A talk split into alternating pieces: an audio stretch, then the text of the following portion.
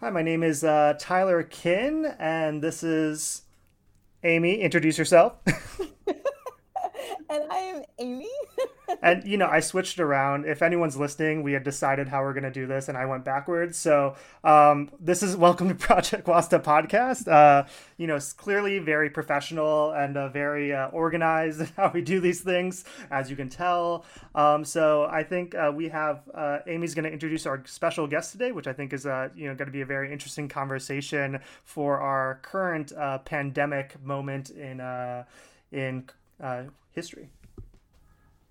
Hey everybody. Um, so first off, I hope you're all staying safe and healthy and social distancing. Um, given the kind of new normal that we're in, we thought we would uh, gear the podcast back up and invite someone who um, is really incredible, Heather Hughes. Um, so Heather has a BA in French uh, from Smith College, an MA in Middle East Studies from the University of Washington and an MSIS from the University of Texas. She has worked as a researcher in Turkey and as a project archivist at the Hoover Archives, and she's currently the librarian for Middle East Studies at UCSB. Thanks for joining us, Heather. Thanks, Amy. Thanks, Tyler, for the introduction. Thanks. Um, so, Heather, uh, we're really excited to have you on, and we're hoping that maybe you could just tell us a little bit about your academic background um, and how you got interested in Middle East studies. Okay. So I, I think it goes back to my childhood a little bit. Um, we actually lived in Saudi Arabia from when I was two to when I was five. Um, my dad was working in a hospital um, uh, outside Jeddah um, as like a administrator, and um, we were living that sweet compound life um, and um, i think i think this definitely had some kind of um, impression on me for sure. And then later in life um, in college i was an undergraduate in french. Um, that was very strategic on my part. I just kind of wanted to study abroad. Um, but in during my french degree, um, I was working with an advisor who was focused on Francophone literature. Um, so I think that also kind of shifted my focus within French studies, and also my um, my year in Paris was it was 2005 2006, so it was kind of marked by these um, by these riots in the suburbs, and I just kind of got increasingly interested in studying Arabic, which I started my um, my senior year at Smith.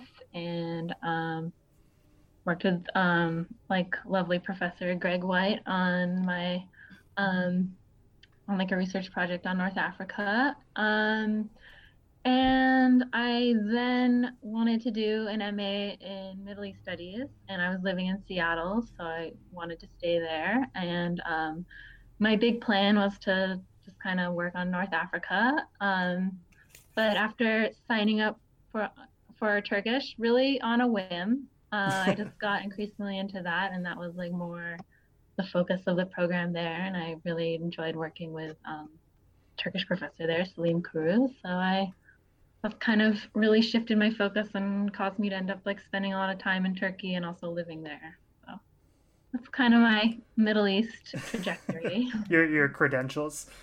Well, in addition to this really I mean, just amazing uh, experience that you've had. Um, not only you know with the languages, but you've you've lived in a lot of these places um, across the Middle East. I'm really interested in um, you know how that contributed to a shift toward library science. Like, mm-hmm. what got you interested about libraries and archives?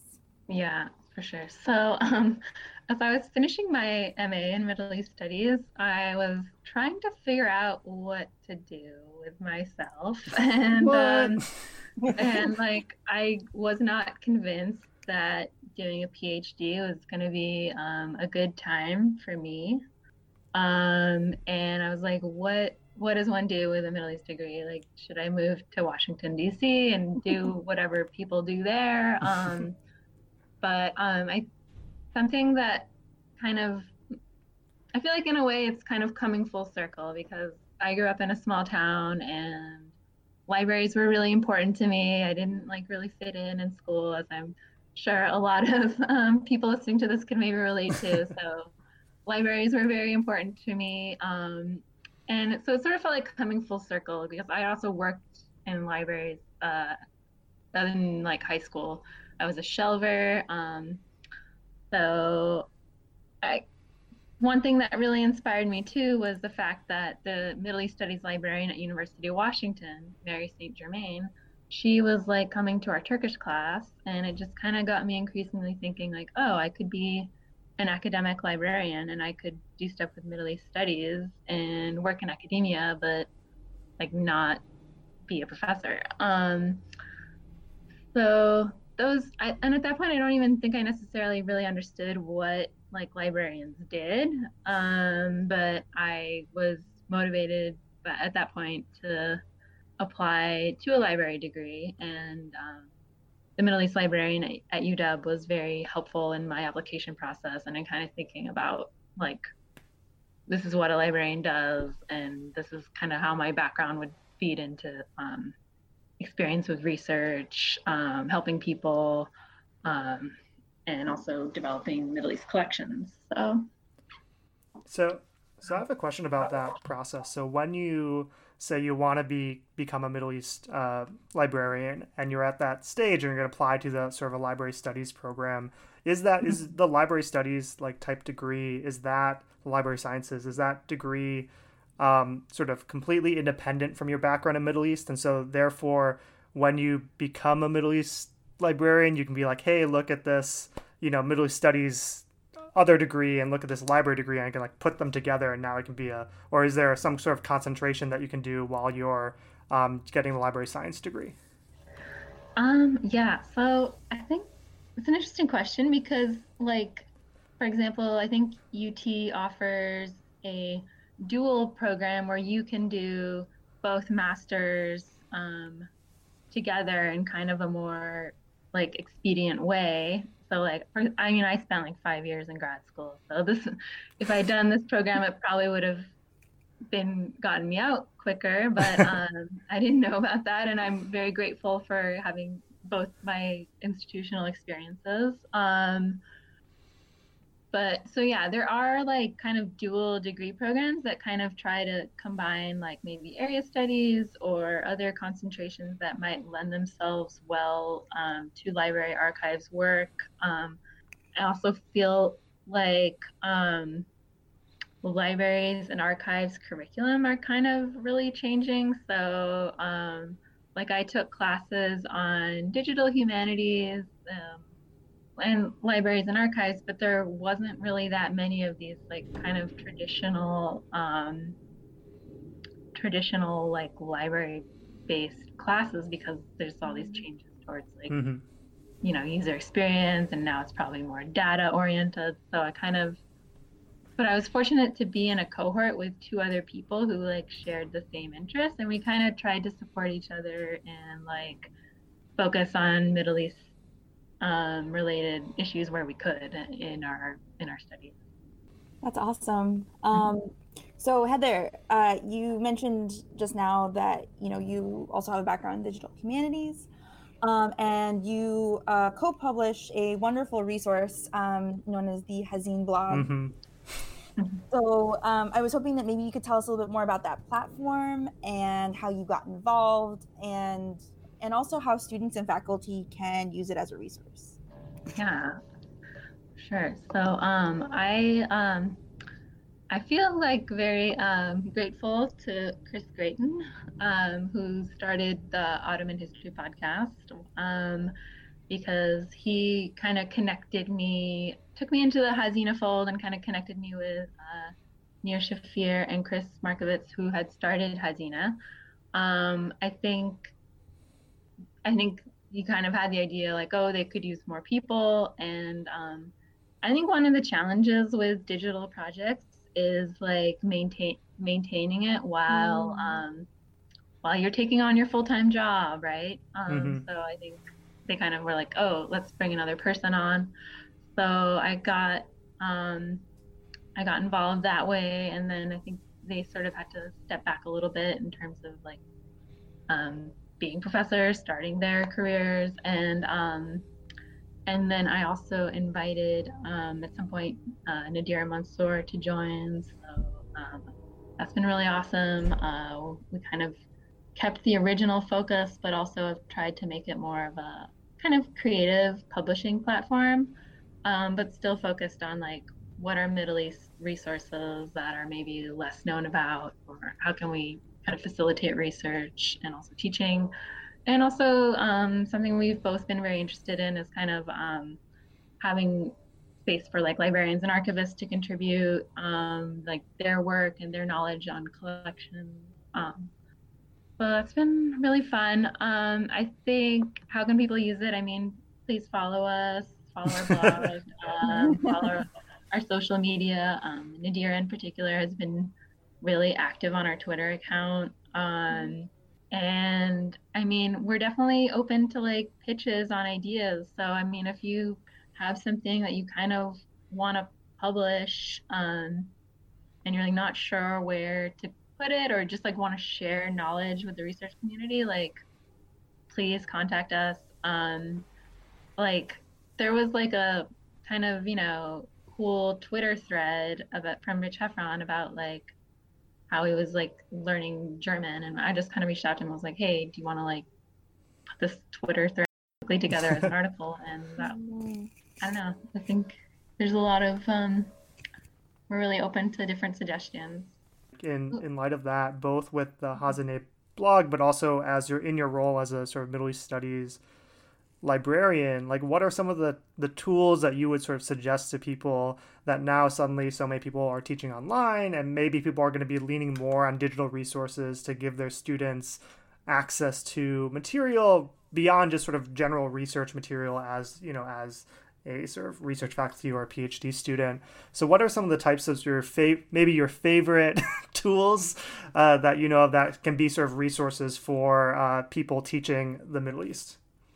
Yeah, well, I think at one point I wanted to bring up too is that I think like digital scholarship and digital humanities projects are often like not very well they're sort of not seen as like something that will help people get tenure. They're often yeah. kind of seen as side projects um, or like extracurricular activities. And like I think um, I'm kind of hoping that this will change because I think now mm. we're at mm. the point where it's like, oh wait, like these are vital resources that are really going to add to our teaching and um, so I mean I think I think we should be very grateful at this point for the projects that are out there, um, the the the blogs, the podcasts, the the archives that um, are out there. So, um,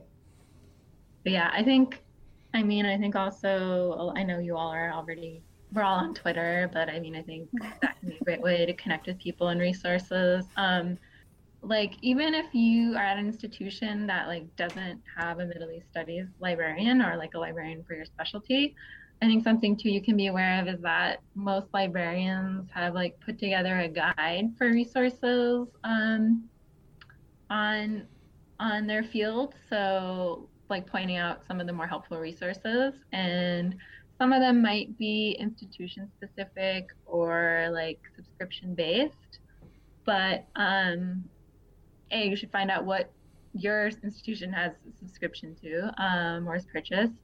But also a lot of them are open access. So for example i happen to know that the librarian Evyn Kropf at university of michigan has put together an excellent guide on islamic manuscripts um, everything on learning about manuscripts and online collections so i just i often refer to that so um, i think like checking out those kinds of guides too can also be very mm-hmm. valuable at this time. So this is like this is really great. I think what you're saying, Heather, because um, I feel that up until this point, a lot of us have been told, and for good, I mean, for good and like honest reasons, that you know, digital humanities, as you've mentioned, is something that is like trendy and sexy, but like ultimately won't help you get tenure. Or ultimately, is something that is sort of in addition to what you're doing.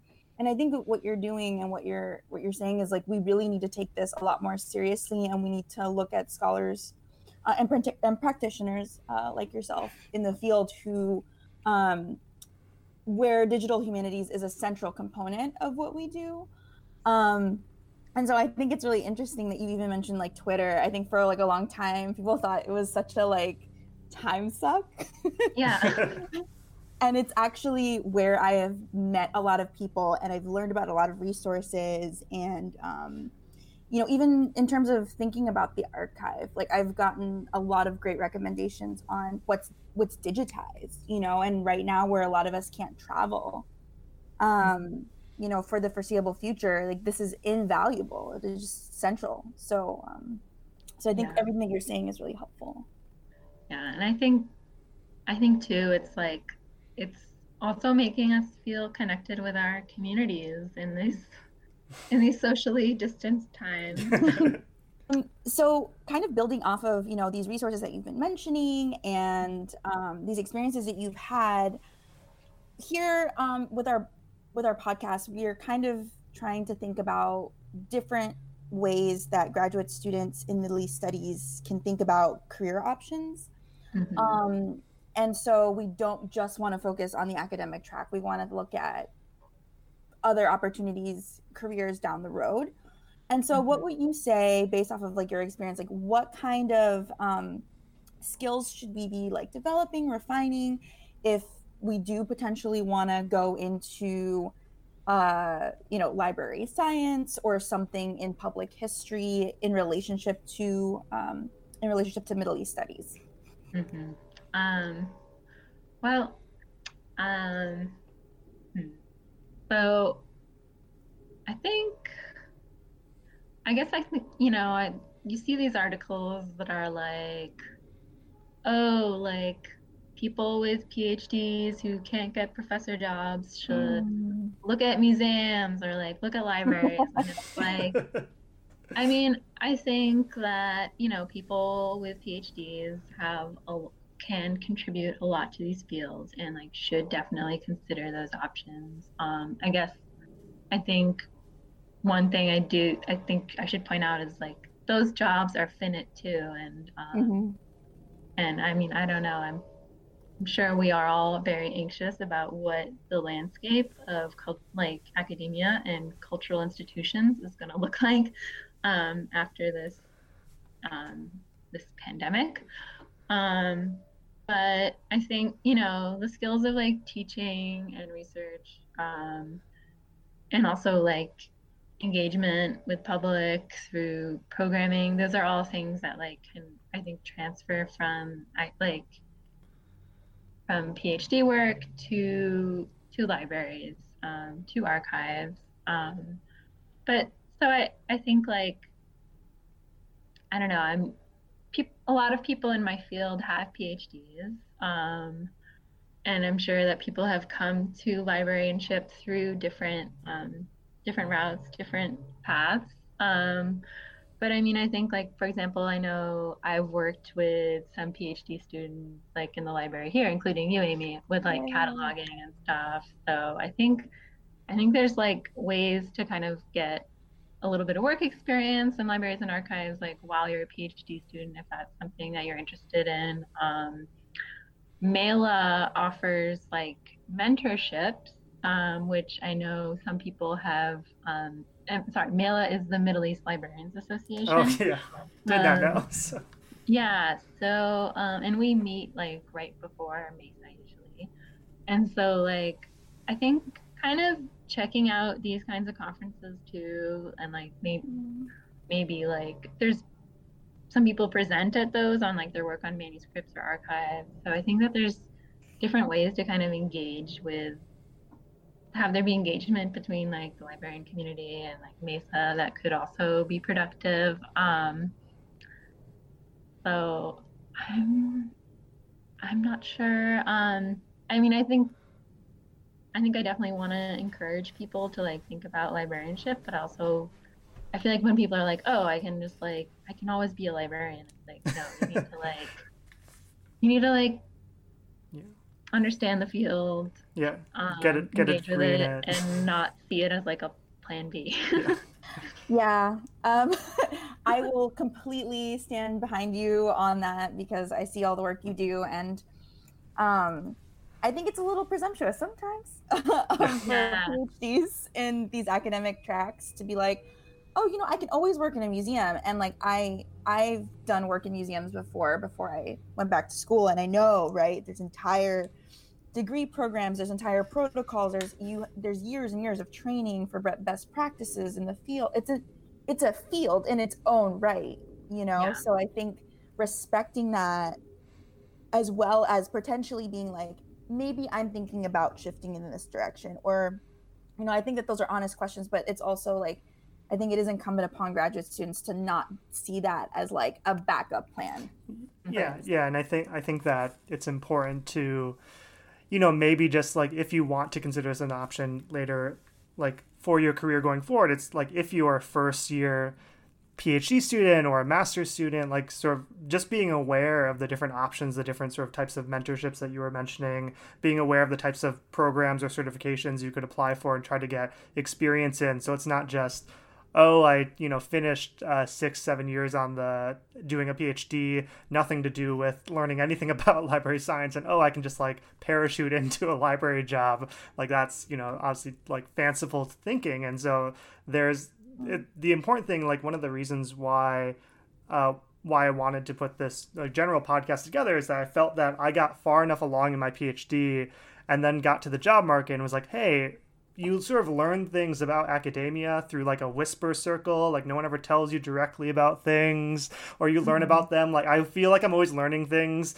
like three years after i should have learned them. Like oh you should have applied to this at this point. And so i think it's important to have these types of conversations. So you know maybe someone that already has a phd and far along you know can't it would be much more difficult for them to transition into a library science job. But if someone's like a first year phd student they think well maybe there's some sort of dual accreditation or some types of programs i could look mm-hmm. into because they're you know you just need the information to be aware about what opportunities exist and what type of experiences you should be trying to garner uh, for yourself.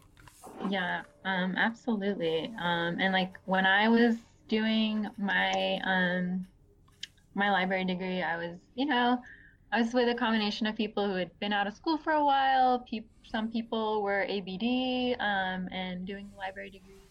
So it's um, absolutely, um, and I kind of I liked that a lot actually. It was mm-hmm. very like people with different kind of um, experiences in education and work, just kind of all together. Um, so and and I personally like I get really excited when people approach me and are like, oh, I'm interested. I'm like interested in librarianship. I'm like going to apply to this job. And I have, um, I've definitely kind of tried to coach people on um, like their interviews and stuff. So like, I think like librarians, like we like helping about research and we also like kind of like helping people get into our field. Um, so I would say like if you're like work with a librarian on your research, like kind of don't be shy about asking about those kinds of things. Um, and I, yeah, I agree 100%. I feel like when I started grad school, I just did not even know what I was about.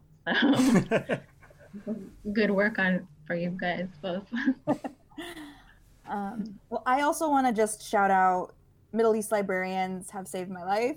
Um, when yeah. I was, you know, I mean, Tyler, when you and I were at Yale, I spent, you know, a lot of time with um, Robin. She's amazing. Mm-hmm um, you know, a great resource. And then I came here and I was like, there's Heather. And so they've they've both really, I think, helped a lot in terms of easing my anxieties about sources and where to find things and graduate students should make more use of like all of their incredible knowledge. Mm-hmm. Uh, thanks, Amy. Cheerleader.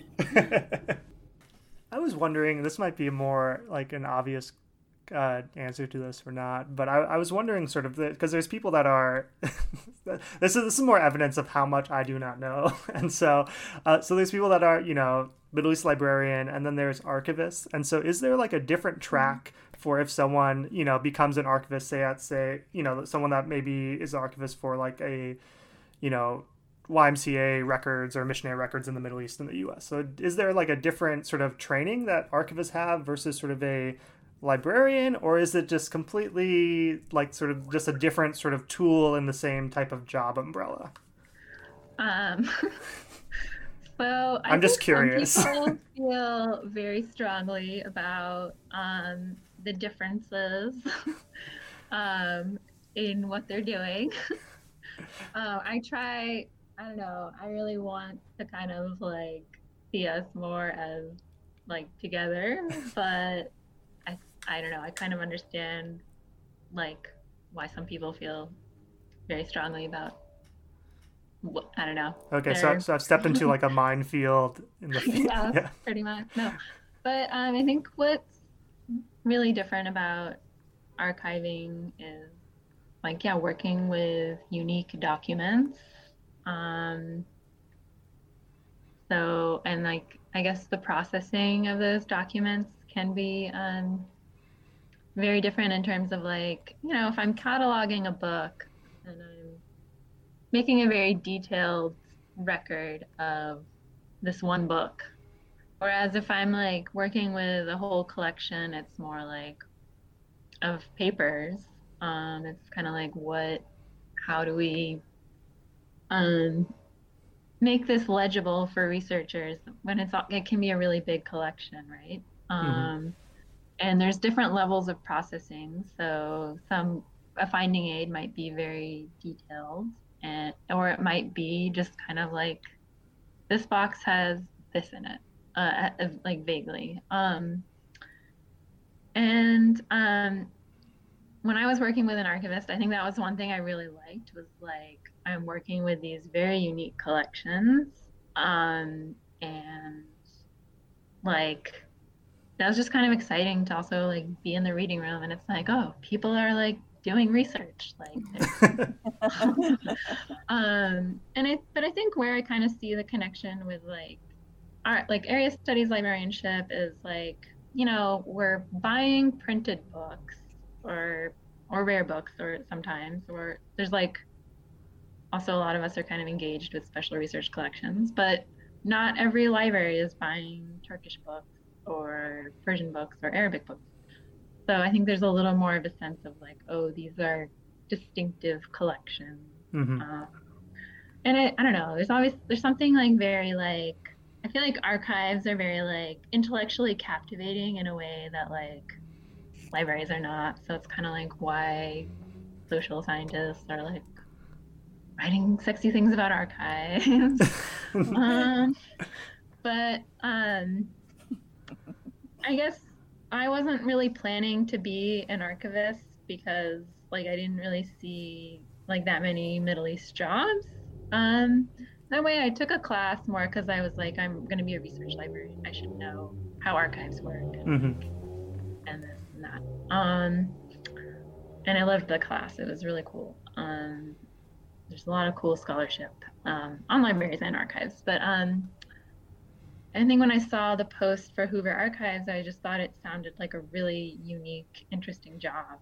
So I was processing the papers of an Iranian diplomat, and um, you know, I was not that, I was not that like experienced in terms of archives, but I think they were just like, oh, like a library archivist who has Persian language skills, great. So that's kind of how I got the job. Well, I think we're uh, getting close to time, but I wanted to thank you, Heather, so much for your time in these trying times. yes, thank you. It's it's nice to nice to talk with you both. And we'll definitely post um, links to Hazine um, and the resources there, so that if anyone listening is interested in getting involved um, and connecting with you, they'll be able to do it that way. Mm-hmm. Excellent, great. Yeah, this was this was great and ex- very informative, and I think um, hopefully people listening to this this can get like a good idea of sort of what I think you know when you're starting off in sort of you want to do something with the Middle East and you don't know what it is. Like it's just about knowing what questions to ask. I think is so so important, and hopefully this this conversation, everything we learn from you can help help people start asking those questions and just learn what's out there. And then and then also for people that are, you know, that are teaching right now in a sort of a changing environment, learning what how much like the incredible amount of stuff that has archives and collections that have been digitized and put online and resources for going through those is something that I think is ever more important, especially to try to connect, uh, not just for research, but also connecting to students when teaching. So thank you very much for for uh, for sitting down with us all in our sort of extreme social distancing on the internet right now. So.